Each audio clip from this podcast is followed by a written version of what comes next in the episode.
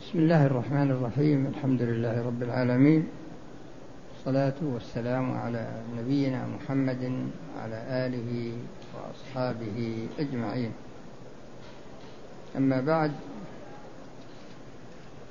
فقد سبق الكلام على مقدمتين. المقدمة الأولى هي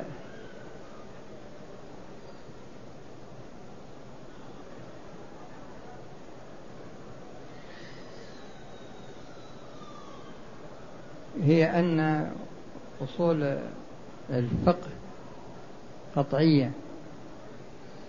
يعني وذكرت لكم تفسير هذا الكلام في سبق فيما سبق. و والدليل على ذلك و والمقدمة الثانية هي في بيان أن الأدلة المستعملة في علم الأصول يعني الأدلة المستعملة من أجل تقعيد القواعد الأصولية يعني الأدلة المستعملة في علم الأصول والمقصود منها أنها والمقصود من هذه الأدلة أنها أدلة لتقرير هذه القواعد.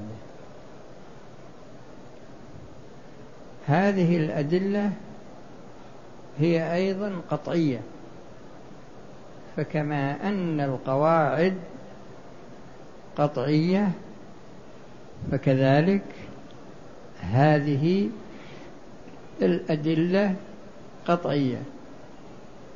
وذكرت لكم أن هذه الأدلة هي ثلاثة أصناف. الصنف الأول الأدلة العقلية والصنف الثاني الأدلة العادية والصنف الثالث الأدلة السمعية. ولا فرق في ذلك بين كون الدليل عقلي أو عادي أو سمعي يعني شرعي.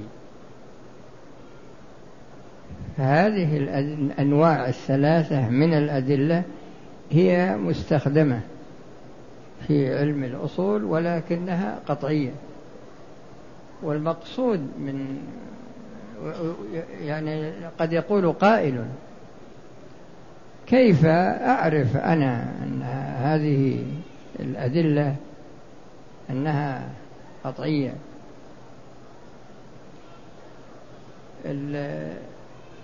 أذكر لكم الدليل السمعي الدليل الشرعي.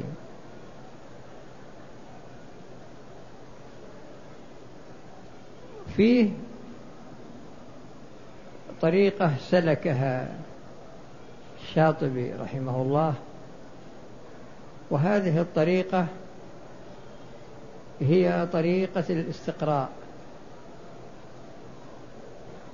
ومعنى وهو يريد أيضا يريد أيضا بأن الأدلة قطعية هي عن طريق الاستقراء والقواعد قطعية هي أيضا عن طريق الاستقراء. لأن يتتبع جميع الأدلة التي وردت في القاعدة. أو يتتبع الأكثر فيتبين له القطع.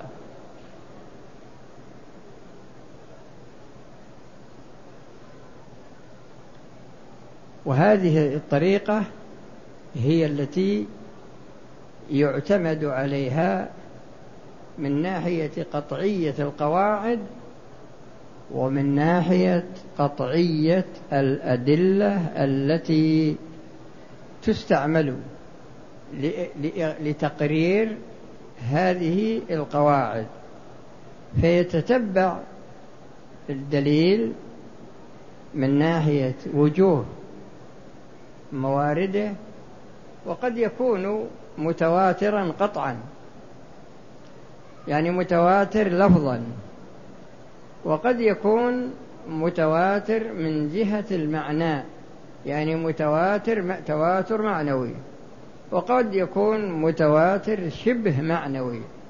وعلى كل حال فهذه الأنواع الثلاثة للدليل السمعي كل نوع منها يفيد القطع من ناحية الاستناد عليه لتقرير القاعدة آه، الأصولية. على سبيل المثال أذكر لكم مثال واحد وتبنون عليه في إذا نظرنا إلى الأدلة التي جاءت دالة على نفي الحرج في الشريعة. يعني نبي نقرر قاعدة أن الحرج مرفوع في الشريعة. إذا إذا تتبعنا الآيات التي وردت في هذا الباب لا نستطيع حصرها. وعلى وجه العموم جميع الأدلة التي جاءت دالة على مشروعية الرخص. مثل التيمم ومثل قصر الصلاة ومثل الجمع بين الصلاتين ومثل فطر المريض وفطر المسافر وكثير جدا.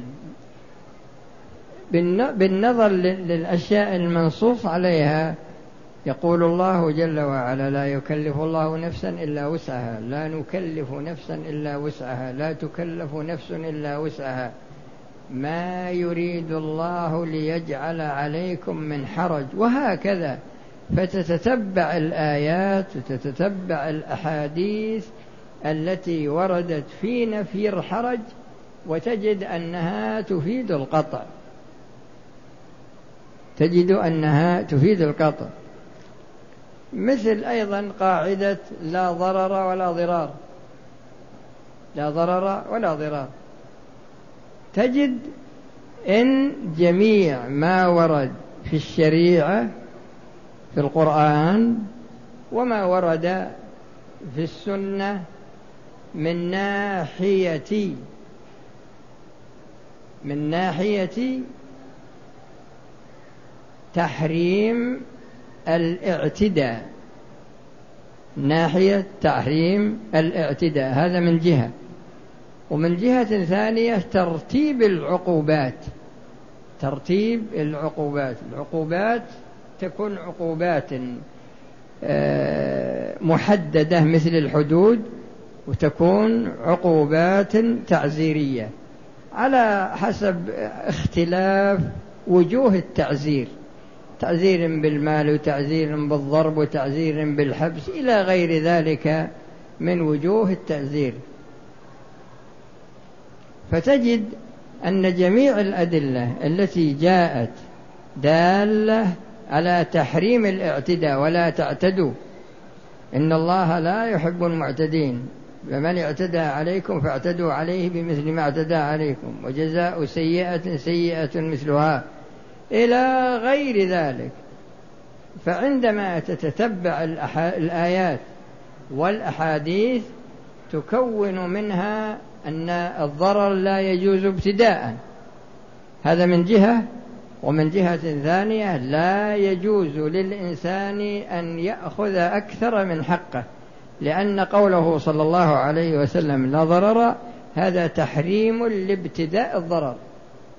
يعني لا يجوز أن تبتدئ الضرر سواء كان من شخص أو من أو من يعني المهم أنه تحريم ابتداء الضرر. وفي قوله ولا ضرار هذا معناه أنك إذا أردت أن تأخذ حقك فلا تزد على حقك خذ حقك فقط. المقصود أن هذه هي الطريقة التي تسلك من أجل تقرير من أجل الاستدلاء من أجل تكوين القاعدة من أجل تكوين القاعدة. وإذا تتبعت هذه الأدلة وجدت أنها تفيد القطع تفيد القطع. فيه أيضا نوع من الأدلة يسمونه شبه معنوي لأن فيه متواتر معنوي. وفيه متواتر شبه معنوي. والمتواتر شبه المعنوي هذا تكون الأدلة ليست من باب واحد وإنما هي من أبواب مختلفة في الشريعة لكنها تشترك في مناط الحكم الذي تتقرر القاعدة على أساسه. وهكذا الغرض هو أن الأدلة التي يستدل بها لتقرير القواعد الأصولية سواء كانت هذه الأدلة أدلة آه، عقلية أو أدلة عادية أو أدلة سمعية أن هذه الأدلة تفيد القطع.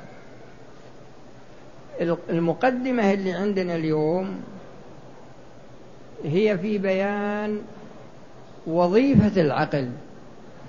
في بيان وظيفة العقل. يعني هل العقل تابع للشرع أم أن الشرع تابع للعقل؟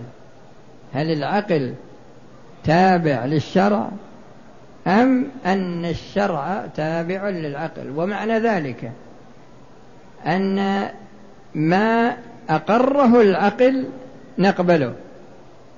وما لم يقره العقل لا نقبله. هذا أو نقول لا أن الحاكم على العقل هو الشرع وليس العقل هو الحاكم على الشرع. فعندنا مذهبان. مذهب يقول العقل حاكم على الشرع فما قبله العقل من الشرع قبلناه. وما لم يقبله العقل من الشرع فإننا لا نقبله ولا شك أن هذا مذهب باطل. لأن الله جل وعلا يقول ولو كان من عند غير الله لوجدوا فيه اختلافا كثيرا يعني القرآن ولو اتبع الحق أهواءهم لفسدت السماوات والأرض فالعقل عندما يستخدم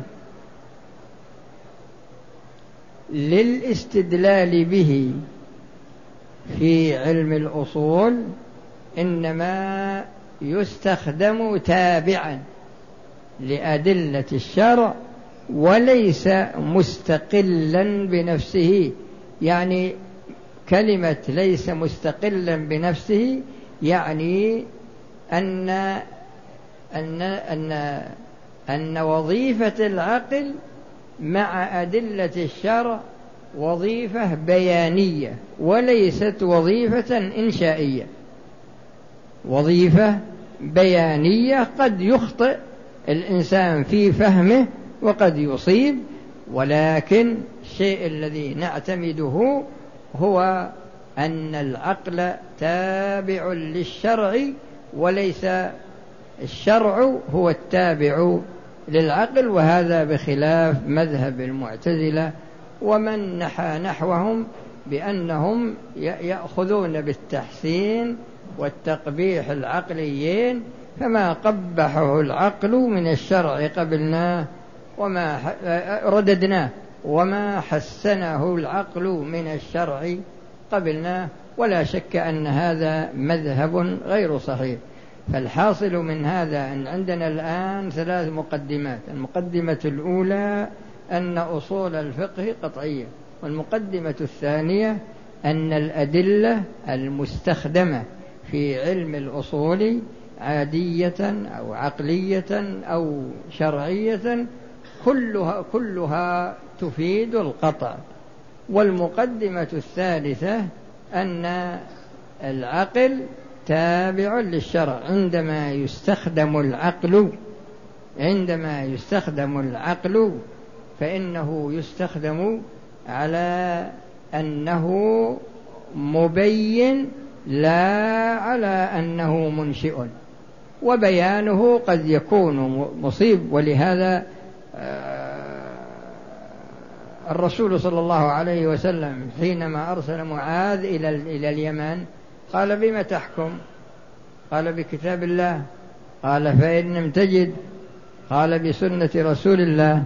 قال فإن لم تجد؟ قال أجتهد رأيي. قال الحمد لله الذي وفق رسول رسول الله. فالمهم هو أن طالب العلم يعرف وظيفة العقل مع الشرع وأن هذه الوظيفة هي وظيفة بيانية وليست وظيفة إنشائية مستقلة عن الشرع بحيث أننا نقول أن الأصل هو العقل. لا الأصل هو الشرع. والعقل مستخدم للاستفادة منه في بيان ما آه، ما يتمكن منه الشخص لأن الناس يختلفون في في إدراكهم في عقولهم ولا فرق في ذلك بين العقل الفطري والعقل الكسبي. العقل الفطري هذا يفطر عليه الإنسان والعقل الكسبي هذا ما يكتسبه من الناس. وفيه عقل يسمون العقل التجريبي هذا على حسب التجارب. التي تمر على الإنسان.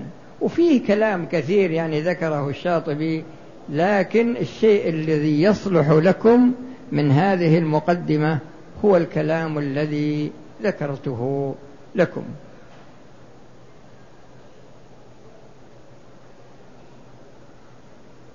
انتهى هذا الموضوع الثاني في الدرس الماضي أعطيتكم تعريف البدعة من جهة اللغة ومن جهة الاصطلاح. من جهة اللغة ومن جهة الاصطلاح. ووعدتكم في هذه الليلة أن أبين لكم لأني ذكرت في الاصطلاح ذكرت مذهبين. المذهب الأول من يعرف البدعة تعريفا اصطلاحيا لكنه مقصور على قسم العبادات فقط. مقصور على قسم العبادات فقط. فما كان من باب التعبد تدخله البدعة. وأما أمور الدنيا وما يسمى بالأمور العادية فإنها لا تدخل في البدعة. لا تدخل في مسمى البدعة. هذا تعريف. التعريف الثاني وسيأتي الكلام عليه. التعريف الثاني أنه عام. أن البدعة التعريف الاصطلاحي عام للبدعة سواء كانت بدعة في باب التعبد أو كانت بدعة في باب العادات. يعني في الأمور الدنيوية. في الأمور الدنيوية. في طريقة يعني عند عندما يريد الشخص أن يبين معنى تعريف معنى الحد. يعني أنت تريد أن تشرح حدا من الحدود. ما هي الطريقة التي تسلكها من أجل أن تعرف من أجل أن تبين هذا الحد تشرح هذا الحد؟ لا بد من إحصاء الكلمات التي اشتمل عليها الحد. كلمتين ثلاث أربع خمس ست. فإذا أحصيتها كل كلمة منها تبين المراد منها من جهة المنطوق يعني دلالة اللفظ يعني المعنى الذي قصد من هذا اللفظ. وبعدين تأتي بمفهوم المخالفة لهذه الكلمة. فإذا كل كلمة من كلمات الحد تفسر بتفسيرين التفسير الأول دلالة المنطوق والتفسير الثاني هو دلالة مفهوم المخالفة. يعني هذا هذا اختيار هذه الكلمة من ناحية مفهوم المخالفة ما هي الفائدة منها. هذا الكلام الذي ذكرته لكم هذا منهج في جميع الحدود. تبي تعرف مثلا تبي تجيب الحد مثلا في آه، عند المحدثين مصطلحات المحدثين مصطلحات المفسرين مصطلحات اللغويين مصطلحات النحويين مصطلحات البلاغيين مصطلحات الفقهاء. أي باب من الأبواب تبي تجيب مثلا له تعريف أصطلاحي هذا هو المنهج الذي تسلكه من أجل أن تبين معنى كل كلمة من كلمات الحد من ناحية المنطوق ومن ناحية مفهوم المخالفة. من ناحية المنطوق ومن ناحية مفهوم المخالفة.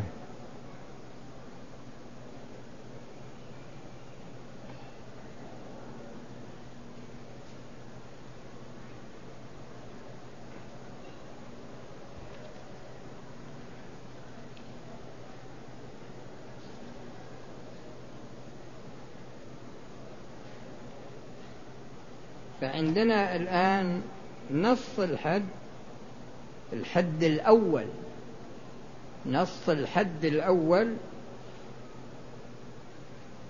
طريقة في الدين طريقة في الدين مخترعة تضاهي الشرعية.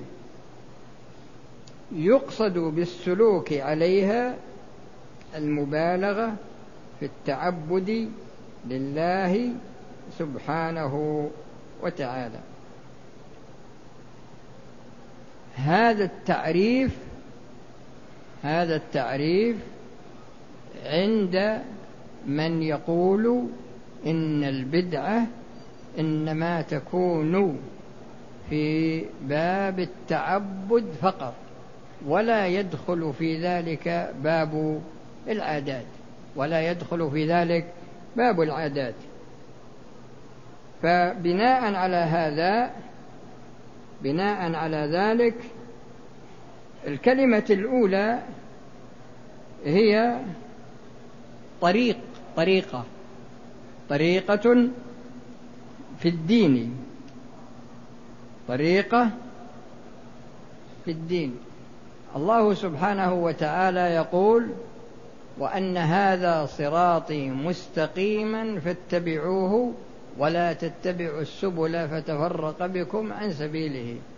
فالمقصود بالطريقة هي المسلك الذي يسلكه الإنسان.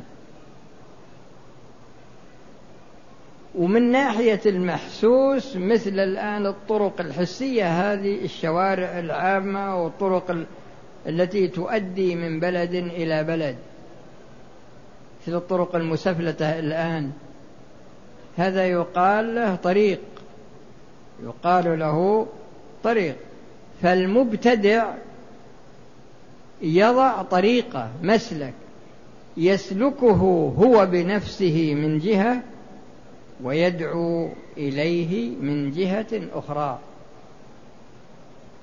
ويدعو إليه مثل مشيخة الطرق. يخترعون أمورا يخترعون أمورا ويعملون بها في أنفسهم ويدعون أتباعهم للعمل بها. ولا فرق في ذلك بين أن تكون قولية أو فعلية أو تكون أيضا ترك. له بقول ولا فعل لكن تكون ترك وسيأتي مزيد بيان لهذا. لكنها طريقة في الدين وليست طريقة في أمور الدنيا.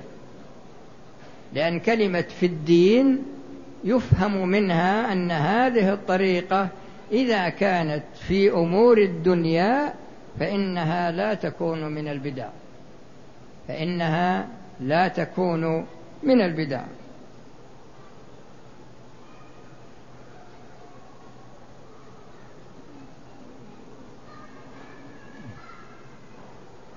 و...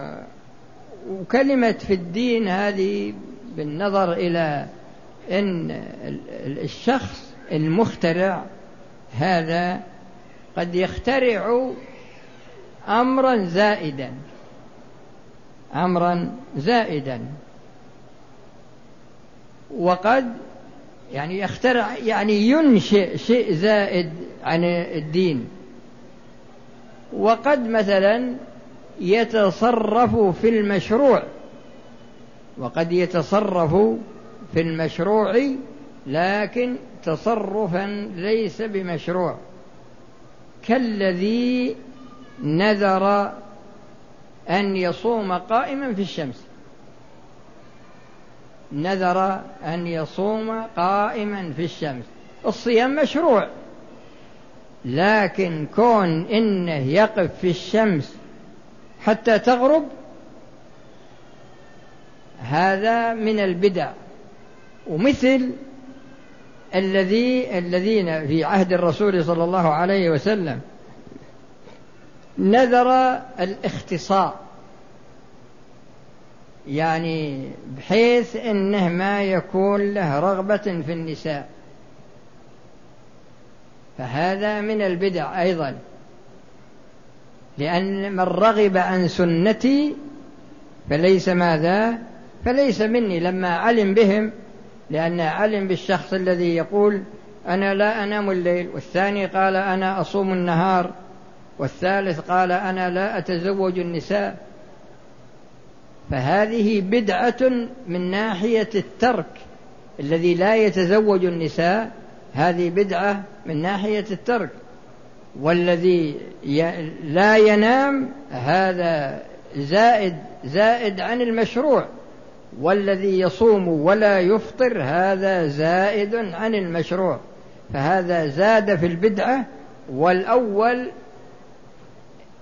ألغى يعني ألغى الأمر المشروع نهائيا. ألغى المشروع فعلى هذا الأساس جميع هذه الوجوه إنما تكون من البدعة وليست من السنة.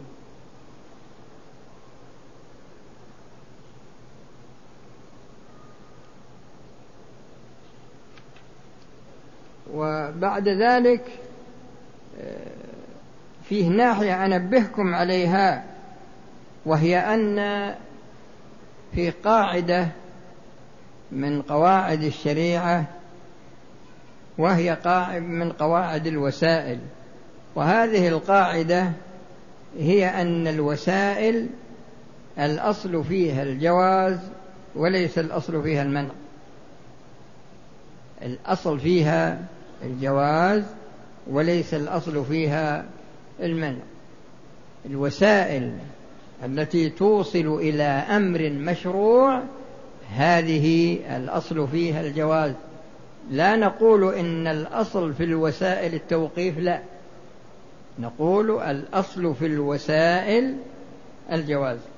لأننا قلنا هذه القاعدة لأن فيه من الناس من الناس من يقول اختراع يعني علم وجود علم النحو وجود علم اللغة تدوينه. تدوين علم اللغة وتدوين علم النحو وتدوين علم البلاغة وتدوين علم الحديث وتدوين علم الرجال وتدوين علم الأصول وتدوين القرآن. تدوين القرآن ككل. وهكذا هذه كلها وسائل. هذه إنا نحن نزلنا الذكر وإنا له لحافظون. فهذه كلها وسائل لحفظ القرآن من جهة ولفهمه من ماذا؟ من جهة أخرى لأن استخدام اللغة آه، وعلم النحو وعلم البلاغة وعلم الأصول وما إلى ذلك كل هذه معينة على فهم ماذا؟ على فهم القرآن. فلا يقال إن هذه الأمور من باب البدع.